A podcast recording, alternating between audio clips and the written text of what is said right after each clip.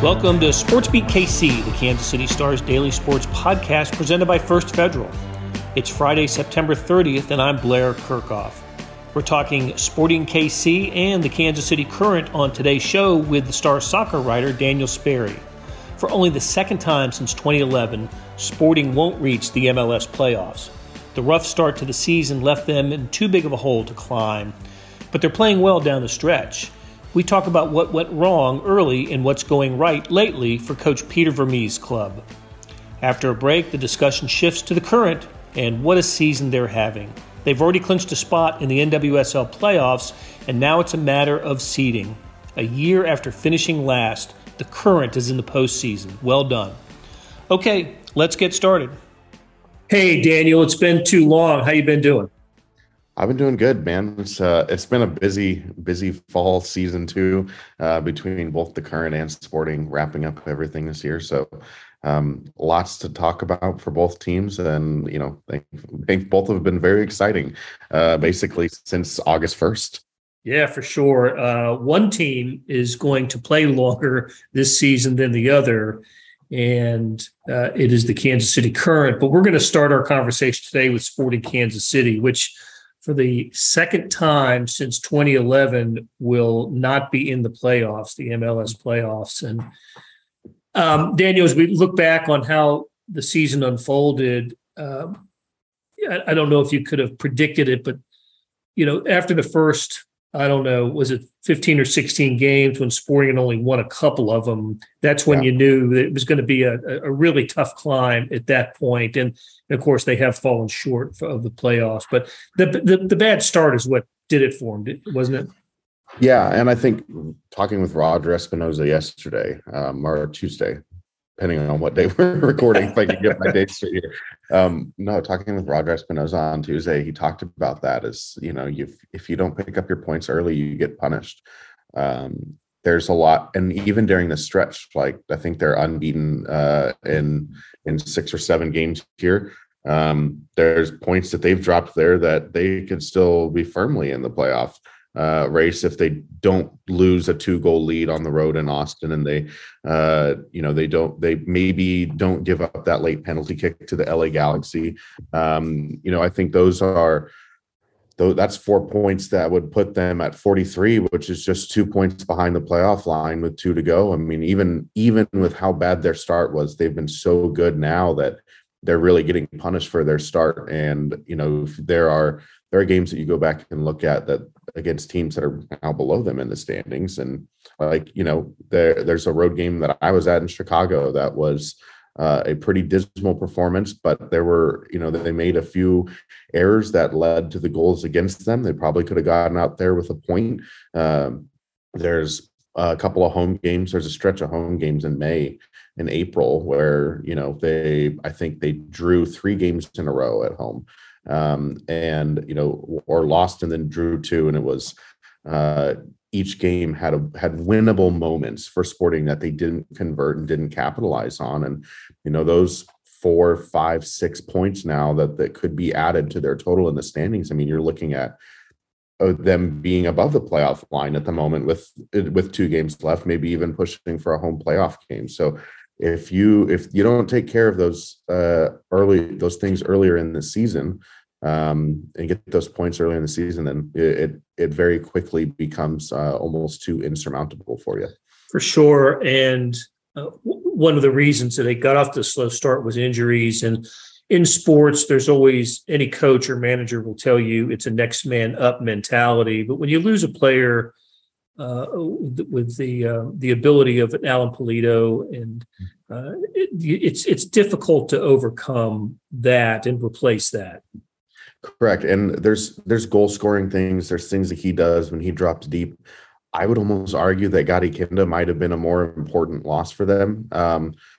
Even when you took out Khiry Shelton at times this year, or took out Willy Agada since he's been here, who's been scoring, when Erik Thommy's in there, it's an entirely different team. And when you have a creative player that can progress the ball through the middle third of the field into the attacking third and is really comfortable on the ball and picking up touches in the penalty area and stuff like that, and getting the ball, the danger zone, the danger play, the majority of the play with the ball much closer to goal. It does a whole lot of things in alleviating the back line's pressure that they have. Things that they're dealing with are more manageable. There's less numbers coming at them from the middle when they're in the middle third of the field. It changes everything. And so the fact that Gadi Kinda was, at the beginning of the season, we knew there was going to be no Alan Pulido.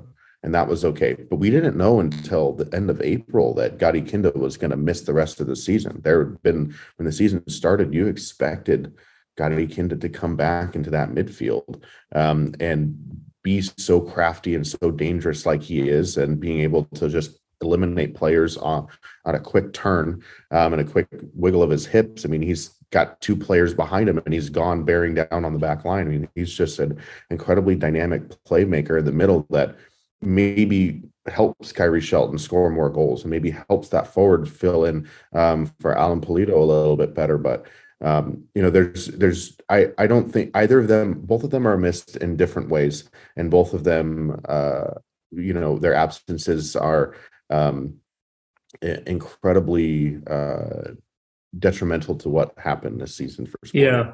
So I would just say as Pulido can score those goals, yes, but there are times where you really need the middle of the field to be able to progress the ball, and they just didn't have someone that had that high attacking mindset like Erik Thommy or like Gadi Kinda had, and it didn't develop in any of the younger players that they tried to play there, and so obviously you see when they get Erik Thommy and Willy Agada in, then all of a sudden things really start to click for him. Yeah, what a difference those two have made. Just how many? It's like, is it 7 goals for? Willy has 7 and 10 games. 7 goals, 10 games total. 7, and he's got 2 assists in there. He is, for all of the new players who arrived, including Gareth Bale, including Chiellini, including the big 2 Italians that they added in Toronto, and in Lorenzo Insigne and Federico Bernardeschi. Willy Agada is third of all the on goal contributions for all of the newcomers, and he was a very unheard of, unheralded striker that came from a mid-table team in the Israeli Premier League, and now all of a sudden the guy's scoring goals, and Peter's comparing him to Mo Johnston, who's a Sporting legend, and both of them in very different ways because of their personalities are so very different, have really made a deep impact on this team during this stretch run, and it's made them play some of the best soccer in the league since they arrived. Yeah, and I know the transfer window is what it is. It would have been great to get him if they had gotten here a little sooner. Correct. And I think another thing too that doesn't help is, last year I was looking at it. The Sporting played their 30th game of the season, I believe, 30th or 29th game of the season. It was October 23rd was when they last played, when they played the Sounders in October last season. They still had 3 or 4 weeks of games left to go. At least 4 more games from that point on. That was a at this point we have 2 games left, and we're not even in October. We're barely at October 1 yet. Right. So even with the way the calendar shifted because of the World Cup, the window stayed when it was for the transfer window for them to come in. However, there's less games on the back end of it too, and more games got played. So even then, with it taking a couple of weeks, last year they probably would have been maybe 14, 15, 16 games into the season versus this year where they were already 20 games, 21 games deep by the time those two made an appearance. And at that point, you're really, really lost in trying to get points that quickly and that many points to get you back up the table. Yeah, so a little unlucky from the calendar standpoint this year. Yep. Hey, the other day or recently, Sporting handed out some hardware, identified some honorees for the year. Johnny Russell was named team MVP, and I saw where Andreu Fontàs was the defensive player of the year. Daniel Salloi, Offensive Player of the Year. Did Sporting get those right? Did the right guys win the awards? Yeah, I think so. Johnny is the heartbeat and the soul of the team. Mm-hmm. He does so much in terms of leadership on the field. He does a lot of incredible defensive work. There are times where him just tracking back and making a tackle kind of changes the mentality, snaps a team out of a rut where they're not really pressing as hard as they should or something like that. So I'd get them doing that. Honestly, they could have gone back and forth between he and Salloi. I think Salloi has more total goal contributions this year as well. And I think it was a good way to make sure that all the players are honored for what they've done. Russell has his goals, Daniel has his goals as well. And sharing the newcomer award for Willy Agada and Erik Thommy was perfect because I think in the way those two go simultaneously, they should have done that. I know there's some dispute about the goal of the year. Certain folks think Erik Thommy's goal against the LA Galaxy, where he took the ball down on his chest and turned on a half volley and ripped it, was a more incredible, more difficult goal. I will take Roger pressing, for his goal of the year in Montreal, where he pressed them really, really hard and ripped a shot from about 40 yards out that just made it over the top of the goalkeeper. We had a fun conversation with him about that because, of course, Lo'eau LaBonta, his wife, scored an absolute beautiful goal this weekend, and so we were asking who he thought was better, and the answers between the two of them were quite good. So, Lo'eau's been known for her celebrations, and Roger said, "No, I'm gonna stick to what I do. I'll stick to what I do best." But Roger definitely deserved goal of the year for that one too. So I think they really did get all of the awards right, and I'm glad that a guy like Khiry Shelton was honored for his humanitarian work as well. When he returned. The conversation with him was when he returned for the 2020 season, because he was with Sporting in 2018, went to Germany in 2019, didn't really fit in with the team as they had moved and got promoted to the Bundesliga and wasn't getting a ton of time. So he came back to Sporting in 2020, ahead of 2020 season. And the conversation for him was he was just so excited to get back to his Big Buddies program and some of the philanthropic work that he's been doing outside of it. He became really involved in the Black Players for Change organization in MLS, their fans can have their thoughts about everything that goes on the field, but he's a really high quality person as well, and someone who really invests his time into the community and into people. And so I think it's good that he got honored for that as well, alongside Johnny, who does the same, just always in the community, always doing fantastic things. So in general, all the awards, I think they got most of those things right.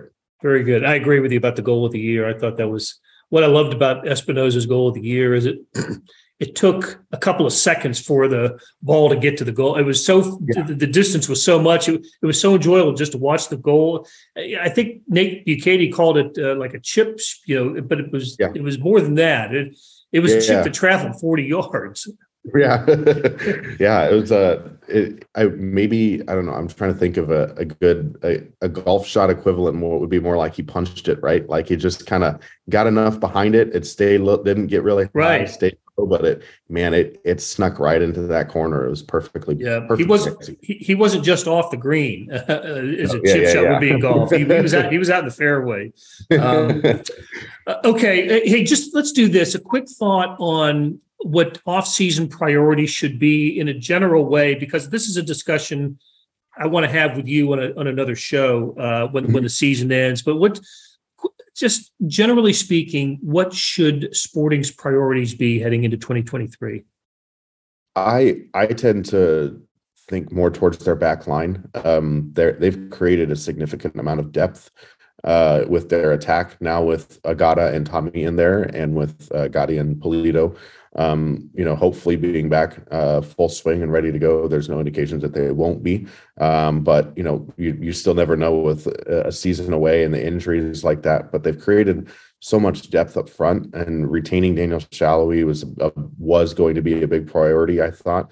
The fact that that's already done, we don't have to worry about that and talk about that. I mean, Daniel Salloi will play for Sporting next season. That's a huge thing for them as well.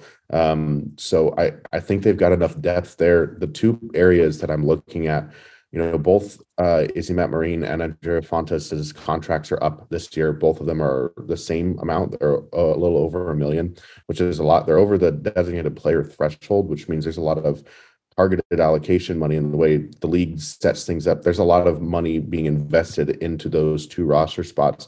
And I don't know if they're going to continue to do that. Do they continue to do that with both of them? Do they try and bring them back at lower numbers? That's going to be an interesting thing to watch. And then recently, before, if you'd asked me if there was one more thing that they should have added in the summer, I thought maybe they could have gone out and got a number 6. However, which is a defensive midfielder. In the way Peter's system is, they have the single defensive midfielder, single pivot that sits in front of the two center backs in that hole. And Remi Walter has kind of made that his own, and Peter has always called him a number 8 that can play the 6. And I think Remi has really turned into a true defensive midfielder that can handle that single pivot role.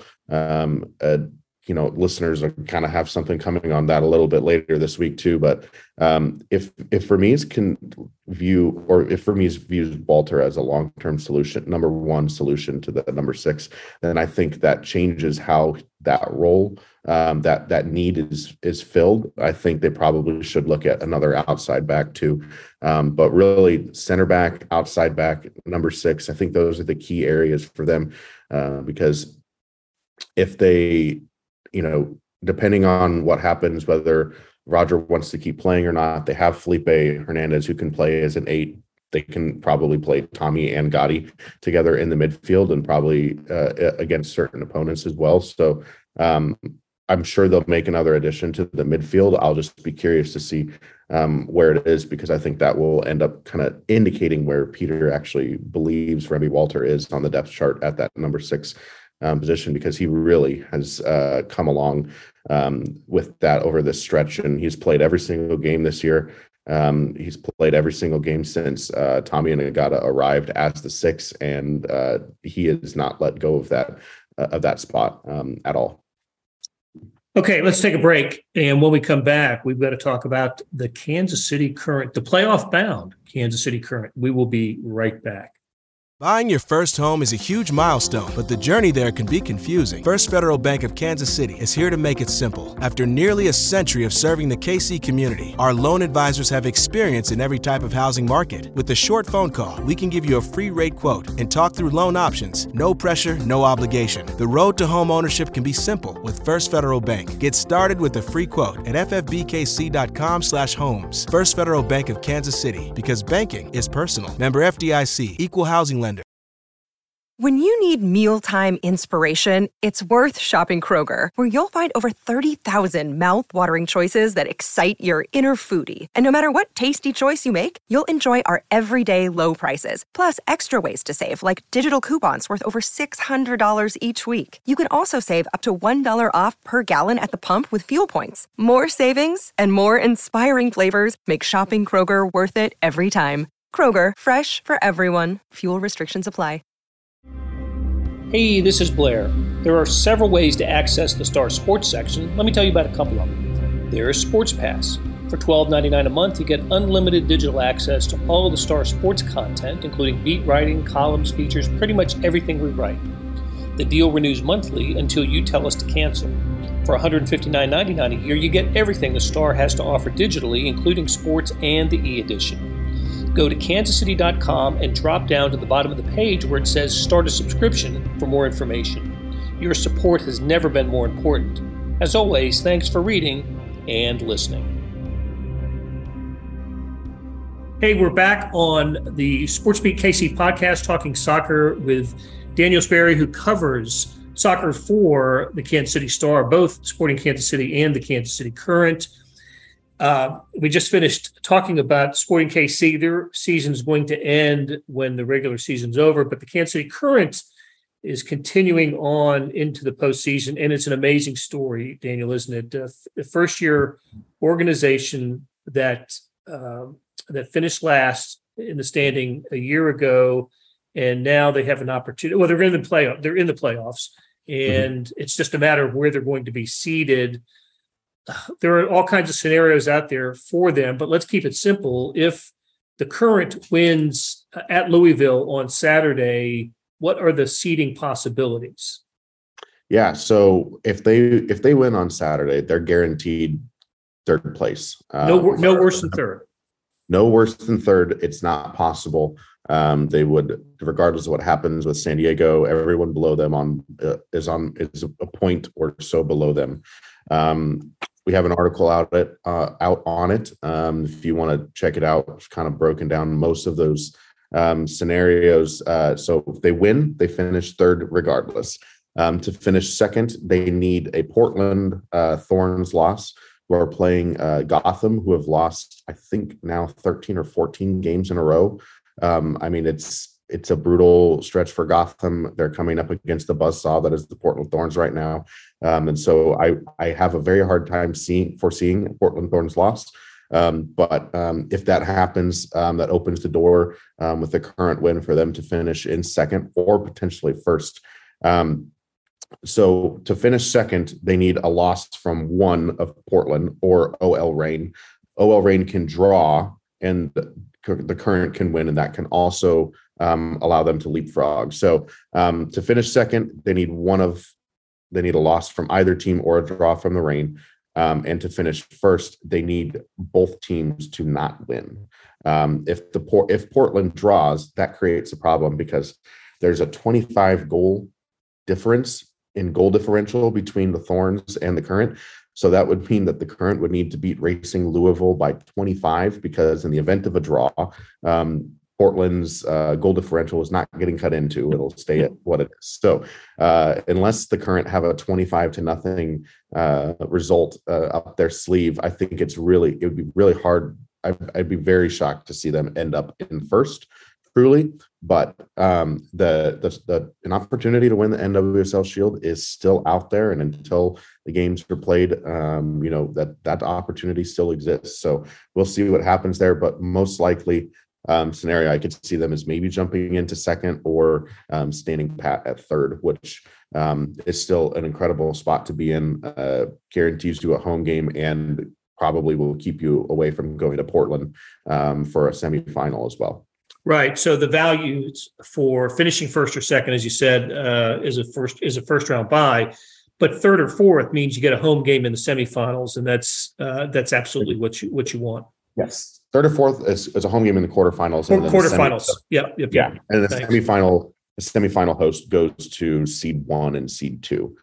So that's the advantage there is you play one game and you're in the championship game at home to win it. You get one game to win at home and you're in the championship game if you end up in those top two seeds, which would be incredible and very ideal for the Current. It's just going to be a little difficult. They're going to need some teams who are towards the bottom of the table to step up to help them out on Saturday. Right. And if they get that 25-0 victory at Louisville, it could be 26-1 too, right? It's as long as it's by 25. Yep, concede 5, score 30. Go for it. I'll tell you what. That speaks to also what a great chemistry team, at least in my opinion, the Current is, that basically they are even on goal differential this year and yet stand, I think, 10, 5, and 6, overall with an overall record, which means they win all the close games. They win a lot of one-goal games. And as with Sporting, as we talked about earlier, the Current got off to a slow start, right? They were they were winless in their first 5 with just one draw, and then turned it around. Yeah, and some of that was a little bit of schedule congestion. Some of it, the Challenge Cup created a little bit of that. where they were through May. I think the Current were playing nearly every other point of the week.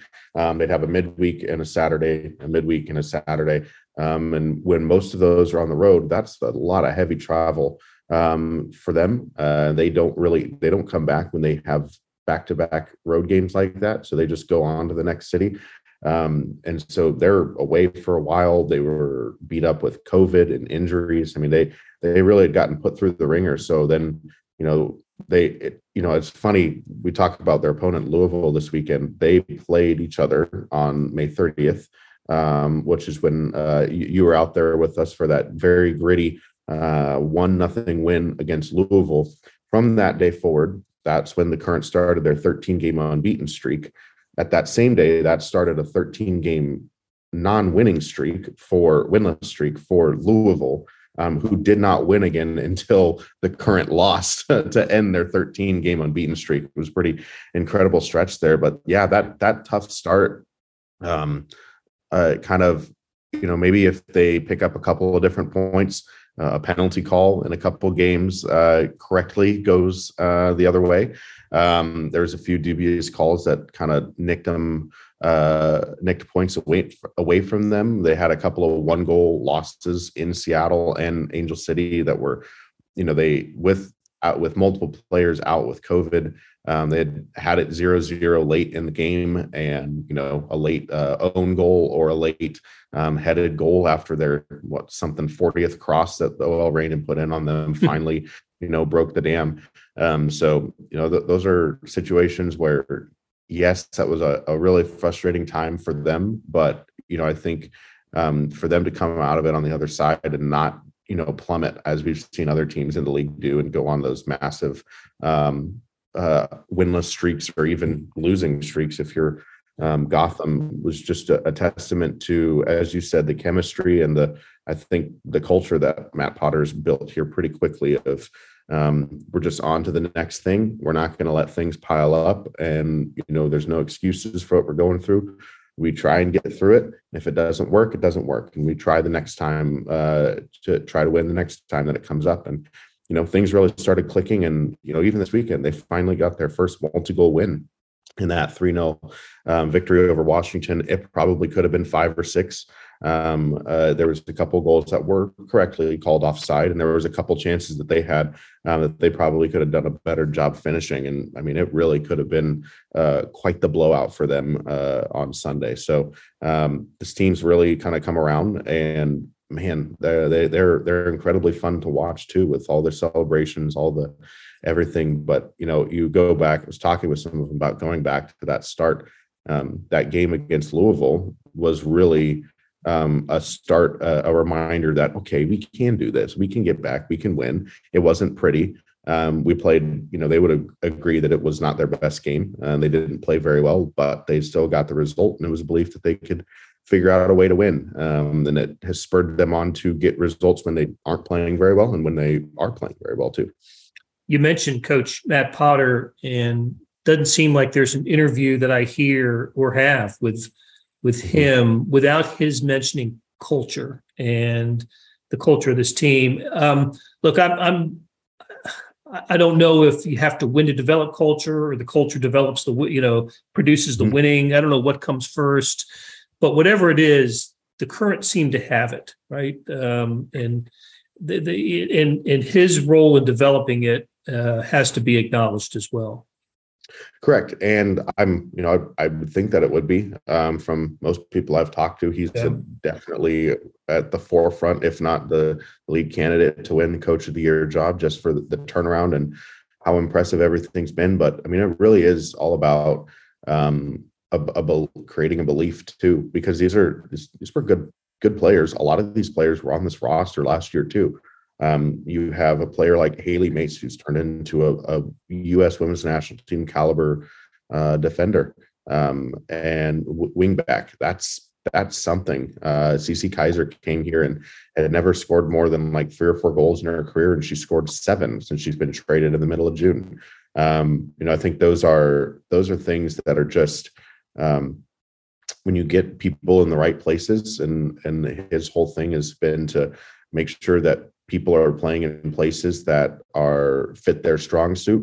He's going to tailor his system to the players that he has and the assets that they have as players on the field. And it's created a culture of the players feel like they're taken care of as people, they're taken care of as, players and pros, and that, their coach has kind of got their back, but he's also created a culture that everybody believes in everything that they're doing wholeheartedly. And, I don't, and as I wrote an article about that a couple of weeks ago, I think that was entirely evident in every single conversation I had with them was that, there really is a true belief in everyone's abilities and in each other and in the plan and in the process going forward. And when you have total buy-in like that, usually a plan from a professional coach, as long as it's, coherent enough, gets through. And it's definitely been the case for them. Okay. We're recording this on Thursday, and a week from today, it'll be a big event, the dedication or the groundbreaking for the Current's new stadium. That's going to be fun, and hope to see you out there, Daniel. And I really appreciate your spending time with us to talk Kansas City Current and Sporting Kansas City. It's absolutely been a fun season. Need to see Sporting Kansas City play well here at the end of the year, and just fantastic that the Current is having the season that it is having. So, all right, Daniel, let's do it again soon. Thanks a lot. Yes, will do. Thanks. We'll definitely see you out there at the groundbreaking. That'll do it for today and this week on SportsBeat KC. Thanks to our production team of Monty Davis, Randy Mason, George Howard, and Jeff Rosen, and to our sponsor, First Federal. Their website is ffbkc.com. Tip of the cap to Daniel Sperry for sharing his soccer insights. Morning Sports Edition is your one-stop shopping in the sports page. It's packed with local and national stories. Check it out at liveedition.kansascity.com. Thanks for listening, and we'll be back soon with another Sports Beat KC.